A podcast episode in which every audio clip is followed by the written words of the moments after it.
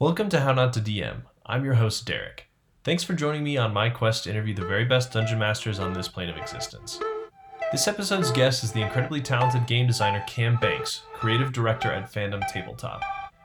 Cam has created over 25 TTRPG games and supplements across a handful of platforms, including Dragonlance, Marvel Heroic Roleplaying, Serenity RPG, and the Cortex system. Most recently, he's authored Cortex Prime, an incredibly flexible TTRPG system for any game setting. Needless to say, his advice on running and creating games is pure gold. He also has a fantastic beard I can only hope to replicate someday. Enjoy!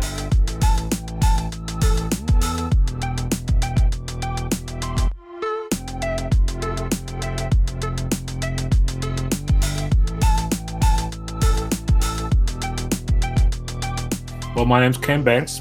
Uh, I have been a professional game designer, developer, and producer since uh, the very early 2000s. Got my start in gaming when I was about 11 years old, back in 1982, so I can tell you just how far back my hobby goes. When third edition D&D came out, I'd been working on some fan conversion stuff for converting Dragonlance books to third edition D&D, and a lot of folks were online doing that kind of thing at the time. It was the new hotness, obviously but my work got noticed by some folks who had been given the official fan license, I guess, or fan agreement with Wizards of the Coast to do Dragonlance stuff in fan groups. So we did a whole lot of stuff. We were converting things, we were putting together kind of a fan book and whatever. Margaret Weis then noticed us and said, actually, we have a license to make a source book, uh, which Wizards is going to publish we're going to write, and after we publish it, we're going to do a whole bunch of supplements, and we'd love to have you help us out. So the first part of that was kind of like volunteer intern stuff. We were just working on things, but then I actually got paid for it, which is nice. Uh, started writing some books, tons of Dragonlance books and supplements. So I was editing them for a while, being a developer, uh, designing almost everything that was going through them. And that was the start of it, really. It was quite cool. Uh, I, I quit my job as a library supervisor at Penn State. Uh, I'd been living in uh, in America since '96, and my wife was going to Penn State, so I had this job at a library, and so I thought, well, this is boring, uh, but it was good because uh, in, in, between doing things, you could sort of read books, you sit around, do nothing for most of the day, and so that was a great time to catch up on all the information I needed to do. So when I go, go home at night, I could write and dump all that stuff in, out of my brain into a, a document. Um, yeah, yeah. So I mean, that's kind of like it's the uh, accidental discovery. I mean, starting off with a fan group of people just doing homebrew conversions, trying to do what you can to make a you know some very beloved characters come to life in a new system. And uh, there was a lot of that in third edition. There's tons and tons of that. People doing it for all kinds of stuff. But I think for me, Dragonlance was my my number one favorite D&D setting. I always loved it and uh, continue to. I don't think there's much likelihood of me working on it in the future, really, because you know this sort of thing tends to filter down to younger generations as the as time goes on. Yeah, but I'm quite happy where I am now. I, uh, over the time since then, uh, working at Margaret's company, I uh, co-designed a whole bunch of stuff for Cortex, and then was lead designer and content as well. So I was you know, headed up the uh, the uh, Smallville and Leverage and Marvel Heroic, and and then began working on Firefly. But then after that point, I departed the company, decided to get a job with Atlas Games, and I was with them for about five or six years until we moved to back to New Zealand, which is where I'm from originally. Hence the funny accent. And that's where you are now. Yeah. Speaking of Dragonlance, uh, Tracy Hickman actually just lives 30 minutes from me. I think uh, I'm I'm in, based in Utah as well, so oh, maybe really? I yeah. should uh, maybe I should uh, have him on sometime if I can find him.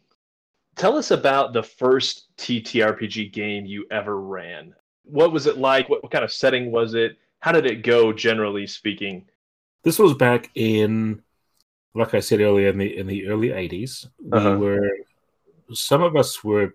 We, I mean, it was about three or four friends, and one of our friends came from America. He brought all his books. We'd kind of been dabbling in, in endless quest books and fighting fantasy books and so on, but he had all the all the AD&D books and things, and that was pretty cool. But we didn't get to do any GMing. Uh, at least I didn't for probably about a year and a half or so. I was just a player. So my first experience with that, it was a basic set D and D, just like a, a dungeon map that I'd made myself and put monsters into and so on. It wasn't really that great. At that time, we had started picking up other things that had come out, so Star Frontiers and Gamma World and and all of that. And uh, I felt that it might have been a good occasion for me to, to take one of those games and run that instead, since everybody else was doing D and D.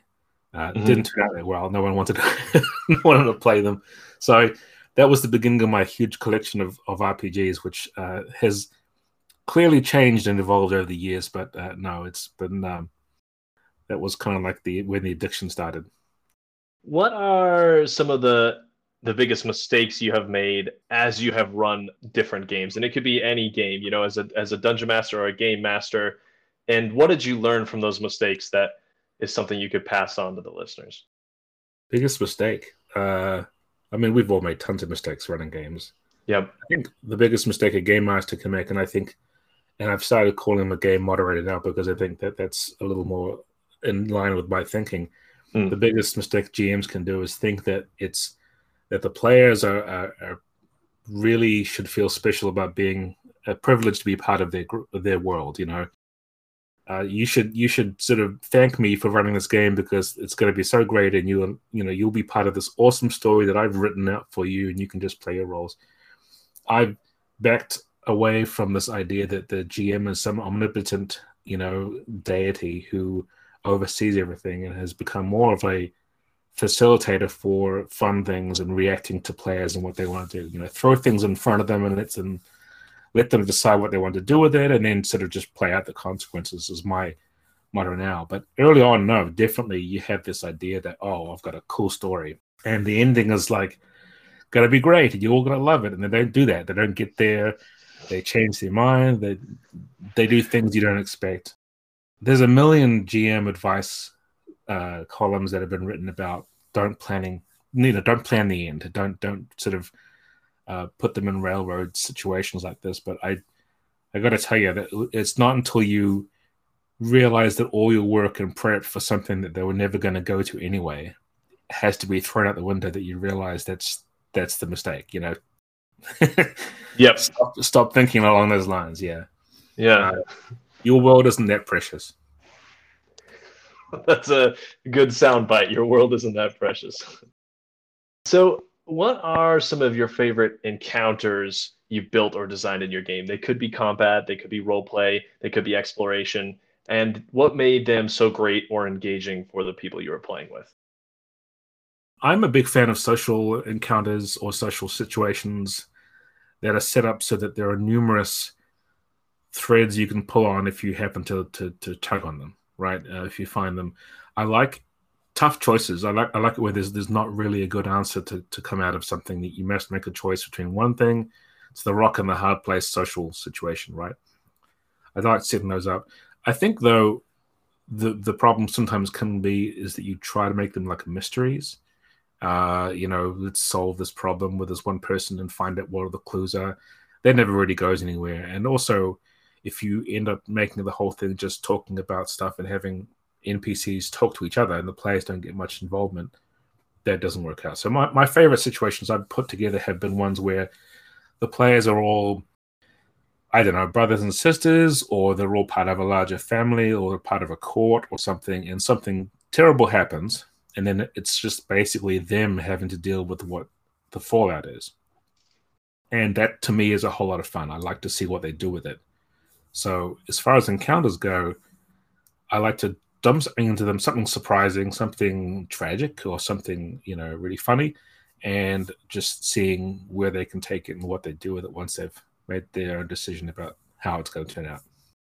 You've built and and had your hand in dozens of of different RPGs. You've built supplements. You've built whole games from scratch. You've written books.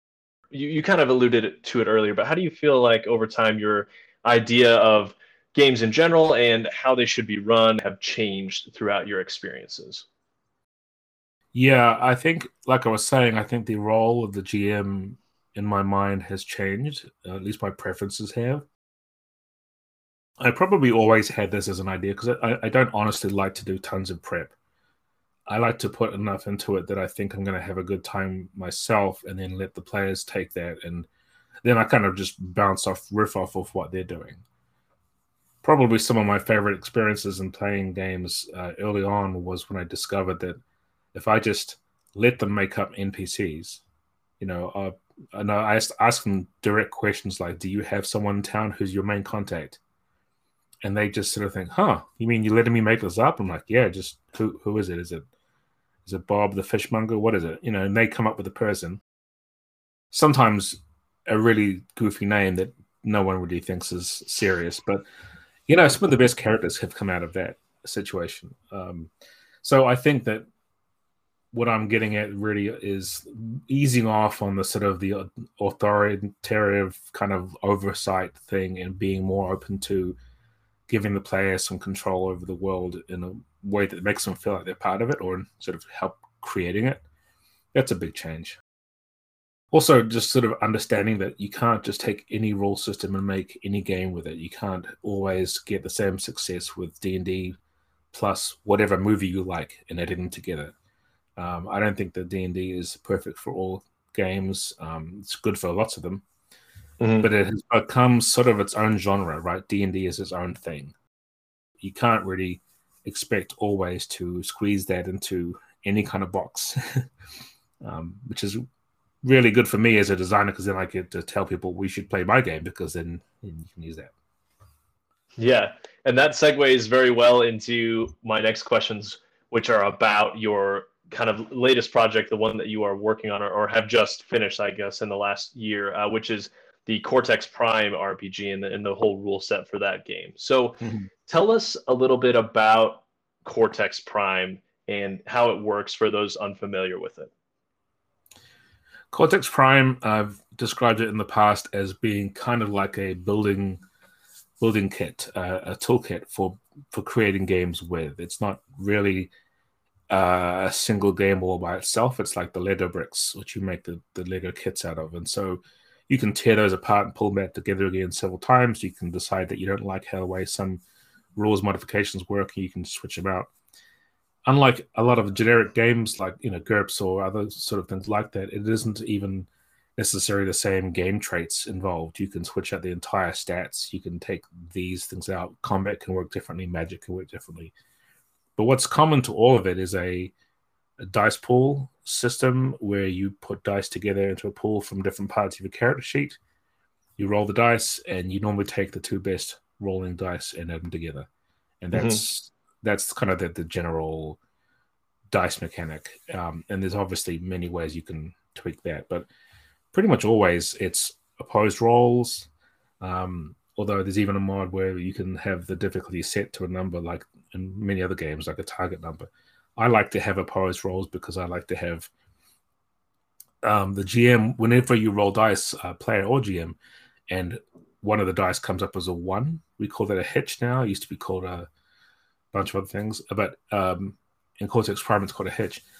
The the GM can buy those off you. They don't count towards your dice. So you, you can't use them for anything. They're just like you know extras but the GM can buy them, give you plot points, which you can then spend on things later on to do cool stuff. But at the same time, they create what's called a complication or they create some stress on you. So bad things happen to you because you rolled a one, but you get some kind of game currency to spend later to make things a little bit better. So it's kind of you don't mind getting it, you know, it's temporary. Uh, but that's that's one of those common things. And because the GM rolls dice too, when they roll ones, the players can buy those off them and get benefits. So it does work both ways. Hmm, yeah, I like the balance of that system. So you kind of mentioned a few other of those generic games like GURPS, and and you know there there are tons of others. So what do you feel like Cortex does better than these other generic systems? Uh, you you mentioned that it's very flexible and it's got a lot of parts you can bolt on. But yeah, tell us why you feel like it's it's the game you should use for for you know any kind of world that you want to build. Yeah, I, I think I don't always want to say that my game is better than anyone else's game, obviously, because that's uh, a little bit conceited. I, I, play a lot of games that, that, aren't my ones that I've created. right. Um, in fact, my favorite RPG of all time is not even remotely like Cortex. It's the King Arthur Pendragon game from Chaosium. That's my favorite. But that's mm. that aside, I think the reason why Cortex Prime does stand out is that it is way more modular. It, it can be tuned to fit playstyles, but it also kind of defaults to a sort of uh, cinematic uh, movie slash um, literature kind of like approach where players have a whole lot of agency. They have a whole lot of control of not just their characters, but also the flow of the story. And the GM kind of can be there to sort of help guide things around and make it uh, fun. It's also great for adapting to license things. That's why it's been the way it has been for all the time. Each time we got a new game license for Margaret Weis Productions, we would I would rebuild Cortex to make it work. So Cortex Prime, which is the one that we're talking about here, is like the culmination of all of those different versions sort of slammed together into one big box of Lego, and you can build whatever you like out of it, tweak them, and so on. So that's kind of the infinite customization while also remaining somewhat consistent in terms of its mechanic, is why I think it's uh, pretty good. So Cortex Prime then is kind of like the sum of all of these parts of games that you have built in the past to make this this one um, f- the most flexible and useful of all of them. Yeah, it's kind of like this big Frankenstein's monster of of uh, of versions of itself. Um, and even then, you know, you, there's three settings in the book which I sort of provided as examples, and they're very specific. You know, they're not mm-hmm. like generic. This is generic fantasy and generic sci-fi no, there are three very specific kinds of things which I call spotlights. So if you can shine a spotlight on a specific kind of narrow genre with a setting and a world and characters in it, that's kind of what I like to do with Cortex. So less the this is generic superheroes and more this is this specific kind of superheroes in this place and, and this time.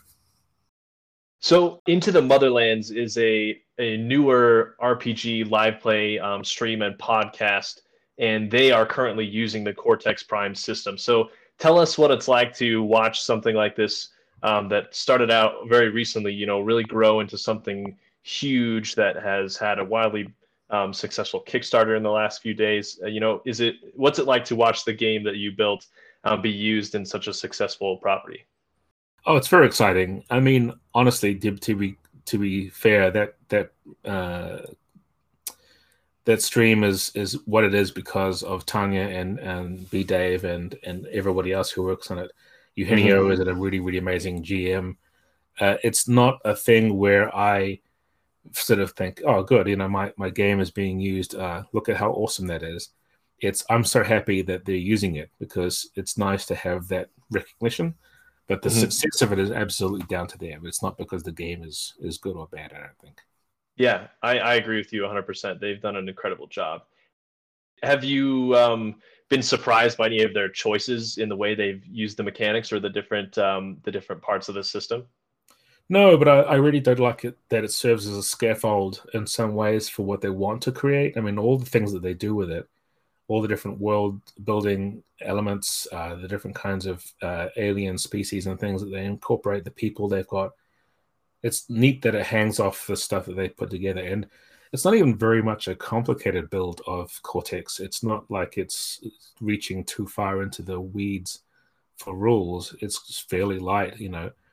But in that respect also it, you can show a whole lot of diversity in the kinds of things that people can do in the game. They've got all these different roles on their ship and the ship itself has its own mechanics. So I'm, it's pretty cool. I mean i really do like the fact that they've done that with it. Yeah so anyone listening, if you haven't checked it out yet, please do. In fact, their first episode is um, them actually explaining kind of the mechanics that they're going to use. What advice do you have for fledgling game designers out there, and how can they improve their skills uh, with what they're doing currently? Yeah, so um, start getting started on on design, being an independent designer, small press, or just even a hobby designer the first piece of advice I would have is it's really about whether your game um, is, is playable. Uh, are you having fun playing it? Can you try it out? So there's there's always this sort of avenue of like, okay, I'm going to design a role playing game. It's going to have all the things I want in it, and so on. You get you write it and you do this thing, and then you sort of are done with it, and you think, well, now what can I do? And my question to you is: Have you tried this out? Have you played it with your friends? Have you have you let anyone else try it? I think that's the real big mistake some people make is they make it sort of like an academic process when it should be a very organic, iterative process.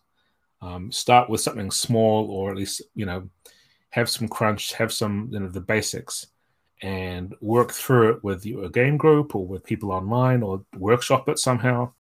And don't be afraid to dump whole chunks of it if you don't think it's working. Uh, I can't say it enough that you know you really shouldn't design entirely in a vacuum got to have some of the people having feedback on there somehow. Whether it's you've hired an editor to help you work on it, or you've got your, your buddies helping to play it. It's it's not enough just to write and design something. You have to have it sort of see it in its own, you know, doing what it's for, which is being used as a game. Follow up on that how best can these indie designers help themselves and their games stand out from the rest? And what is the best way for them to break into designing professionally for you know a, a publisher or something like that?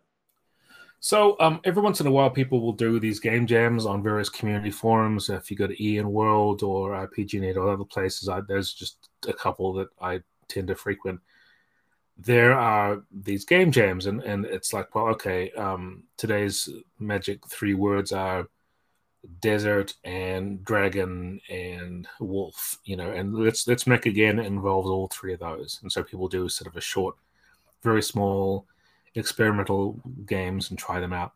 And they have to always involve those things like it's like an iron chef competition right? Yeah I think that it's always cool to go looking for things like that. Communities where you think you have um, some sort of a sense of alignment with the, the sort of the ideals and the values and the uh, the play styles that people practice there. If you don't want to go to a um, old school Renaissance type place, if you just can't stand old school D and D, there's no point. Uh, similarly, if you if you can't you know really get your handle on very narrative, very loosey goosey games, then your crunchy game system isn't going to be very performative there either. So find a community where you think you you think it's going to be good. Um, start out with some feelers, just start posting things. If you don't have any of that stuff, um, there are Discord, obviously, which you're quite familiar with, where people can do it. I think to make your game stand out, though, it's got to have something of yourself in it, and you have to sort of really narrow down what is my game about, and why am I doing this. Um, you're not likely to stand out if your game is my world is generic Middle Ages and you get to play some wizards and maybe sometimes you get to be some thieves. It's yeah, you have to have something which you bring to it that you think is yours uh, and that you you know that you like. That'll be my last piece of advice, especially when it comes to how to get started. Is don't try doing things you have no interest in. if you do not like sci-fi, don't make a sci-fi game it's it's you, everyone's gonna know. yeah. Last piece of that, then, what advice would you give yourself? Well, 21 years ago now, uh, that would you think would really change your outlook and and make it that much easier for you then?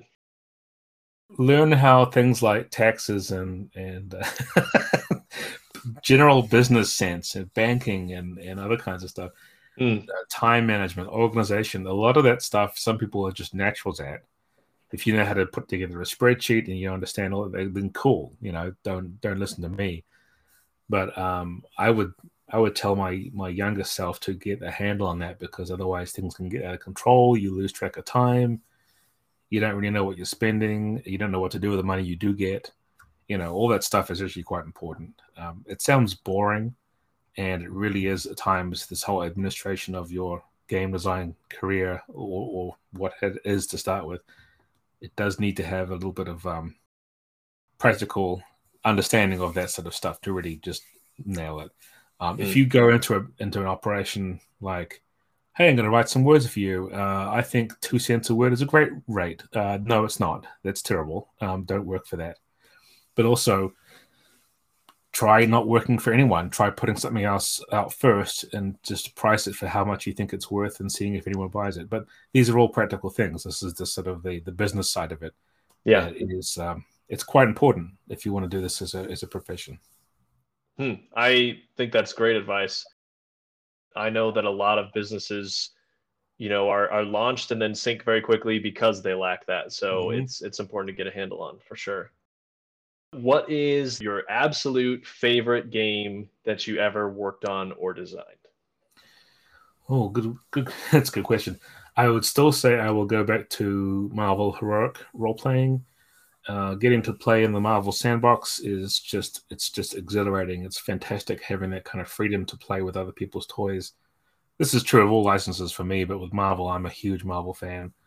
And this was at the very beginning before the MCU was even much of anything. You know, we had just come out of seeing was it Thor when we were sort of getting this, and so this is before the Avengers movie, and and now I would be super over the moon to work on that as a as a property with more Marvel stuff coming out all the time.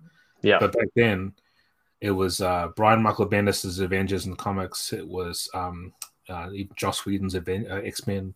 Uh, we had a whole bunch of stuff in the early 2000s that I was a huge fan of, and I got to take all those characters and make a role playing game out of it, and that was just great. Um, I'd love to go back and do that again if I had the. Yeah, that's an example of doing something that you really love, right? Instead of mm-hmm. working on something you hate. What are your parting words of advice for aspiring um, GMs, aspiring game designers, uh, aspiring tabletop role playing creators? So, um, okay, for GMs, I would say for when you're doing any kind of prep or beginning to sort of understand how your game is going to go, the players' character sheets are their wish list to you. That's what they want. Um, if everyone's playing a thief, or if everyone's got some sort of magical thing, or everyone's got some dark secret, your game is going to be about being a thief or having a dark secret or be magical. That's that's just how it is. If you don't want to fight it, um, you can always suggest, let's make characters that are going to be useful for this dark, gritty, neo noir Batman type setting. And then if they do that, then cool. But if they don't, you may have to do a bit of uh, changing around of what your plans are. Unless you really want to fight them a lot on that, then you should probably not not do that too much. Uh, yeah, yeah, that's that's kind of my my uh, my advice. Uh, as far as game designers go, the whole thing with character sheets still matters too. Not only is it um, if you're running the game, it's the wish list from the players. If you're designing a game, it's what you want the game to be about. So start with the character sheet before you do any other design rules or anything else. Um, write up what you want your characters to look like, what kind of stats they've got, what what sort of belongs on the sheet, what players will always be looking at when they're sitting there playing it, and then take that and some notes and start working from there because that's the most uh, frequently looked at and and referenced and studied and and you know used piece of your game is the character sheet. Yeah, and so you better start with that because if, if it's your afterthought, if you design that sheet at the end of the game, then there's, yeah, you've, you've taken it from the wrong end. It's almost backwards from what I would think of. I haven't ever tried to design my own game, but that is a great point that it is the most referenced piece, mm-hmm. right? That's, that's, yeah, that's where the whole game happens. So that's great advice. What projects are you currently working on that you're really excited about? Right now, I am designing and writing uh, the Tales of Xadia role playing game, which is based on Netflix's Dragon Prince from the lovely people at Wonderstorm. Been working on that for a while, and that is for Fandom, who I work for now as the, the creative director of all things Cortex. So, Tales of Xadia should be out this year.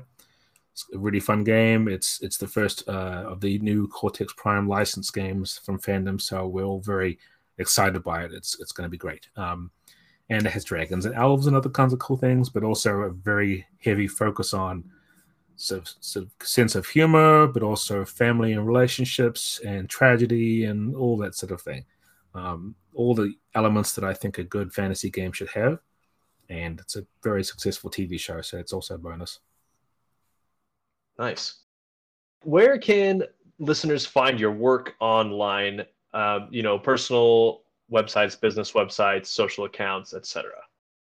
I am always on Twitter at Boy Monster, and I just started doing Instagram uh, for real. I used to have a, I used it for posting photos of my kids' dinner, which is not that exciting.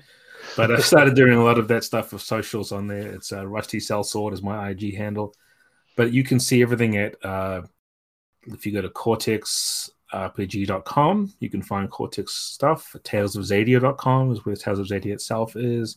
And I just frequent a lot of places. You'll see me as uh, as either Boy Monster, Cambanks, or Rusty Sellsword in one of those places uh, online. So, yeah, but Twitter is a good place to start. It's a good place to, to see me more often than not. Excellent. I'll be sure to uh, post all those links in the episode description. Thanks so much, Cam, for joining us. It's been a pleasure. Uh, I'd love to pick your brain more, but I'll, like I said, give you some more time to uh, get back to being productive. Yeah, I will give that a, a shot. Thank you very much for inviting me on. Thanks for joining us on How Not to DM. If you enjoyed the show, make sure to subscribe so you don't miss an episode and share the podcast with your friends and family around your table. For episode guest announcements, link to our Discord community, blog, and social media accounts, visit at HN the number 2 DM on Twitter. Our awesome intro and outro music is by my good friend Torin. And until next time, roll some nat 20s for me.